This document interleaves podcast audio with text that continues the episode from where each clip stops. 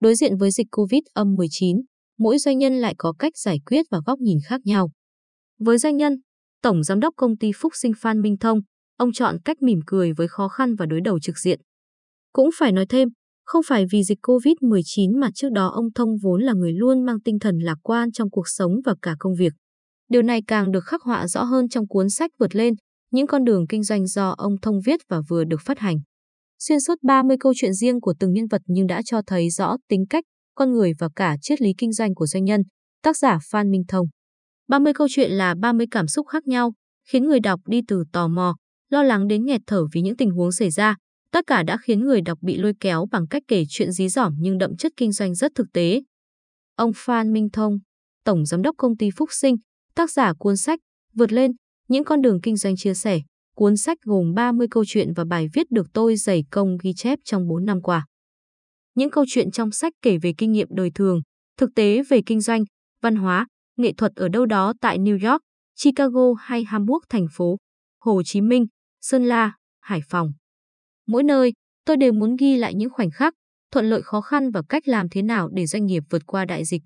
Tôi không đơn thuần chỉ là doanh nhân mà tôi muốn bản thân luôn tràn đầy năng lượng tích cực nhất là trong đại dịch, để từ đó lan tỏa tri thức chia sẻ với nhiều người về các thượng vụ trên thương trường, kinh doanh, cuộc sống và nền văn hóa trên khắp thế giới. Bên cạnh những câu chuyện thành công, tác giả cũng không ngần ngại nói về thất bại, lừa dối trong kinh doanh. Có thể thấy được góc nhìn đa màu sắc của người viết với nghệ thuật quản trị, văn hóa doanh nghiệp, triết lý kinh doanh, luôn đối đầu với thử thách, khó khăn và đối diện với thất bại để làm bài học cho bản thân. Theo ông Thông, thành công có giá trị của thành công, nhưng không thành công cũng có giá trị không thực hiện được. Ở khía cạnh nào đó, nếu chúng ta nâng lên thì thành công và thất bại đều có vẻ đẹp giống nhau. Qua cuốn sách phát hành lần này, Chủ tịch Tập đoàn Phúc Sinh muốn gửi gắm đến các bạn trẻ mong muốn khởi nghiệp trong ngành nông sản hay những doanh nhân đang đối mặt với khủng hoảng của doanh nghiệp rằng khi vươn ra biển lớn sẽ có rất nhiều cạm bẫy cần phải chuẩn bị tâm lý sẵn sàng. Muốn làm thương hiệu phải đầu tư vào chất lượng sản phẩm. Nếu đầu tư thì hãy đầu tư cả hệ thống từ nông dân, nông sản, đất đai, máy móc dự kiến. Thời gian tới, ông Thông sẽ dịch cuốn sách này sang tiếng Anh và một số ngoại ngữ khác để truyền tải thông điệp và đưa con tinh thần này rộng rãi hơn đến bạn bè quốc tế. Bằng lối viết chân thành, vượt lên, những con đường kinh doanh không bao biện cho những vấp váp và cũng không né tránh những trở ngại mà một CEO phải đối mặt. Vua Hồ Tiêu Phan Minh Thông cũng là một nhà sưu tập tranh tầm cỡ, nên ông cắt tỉa được nhiều chiêm nghiệm thú vị giữa nghệ thuật và kinh tế.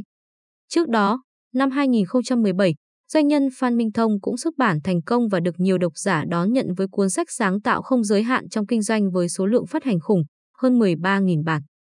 Bên cạnh sách, tranh thì trong kinh doanh, ông Thông cũng được biết đến với danh xưng vua hồ tiêu và hiện công ty cổ phần Phúc Sinh đứng đầu doanh thu xuất khẩu hồ tiêu và là một trong 8 công ty xuất khẩu cà phê lớn nhất cả nước.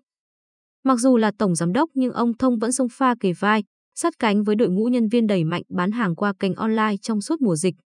Theo đó, dù năm 2021 tiếp tục chịu tác động của COVID-19 tới nền kinh tế nhưng doanh thu và lợi nhuận của Phúc Sinh tại thị trường nội địa tiếp tục có sự tăng trưởng ấn tượng. Theo đó, doanh số các sản phẩm bán trong nước năm 2021 ước tính tăng 50% so với năm 2020 lên mức 100 tỷ đồng và đã có lãi. Mảng xuất khẩu cũng có sự tăng trưởng ấn tượng khi doanh số cao hơn so với các năm 2019 và 2020.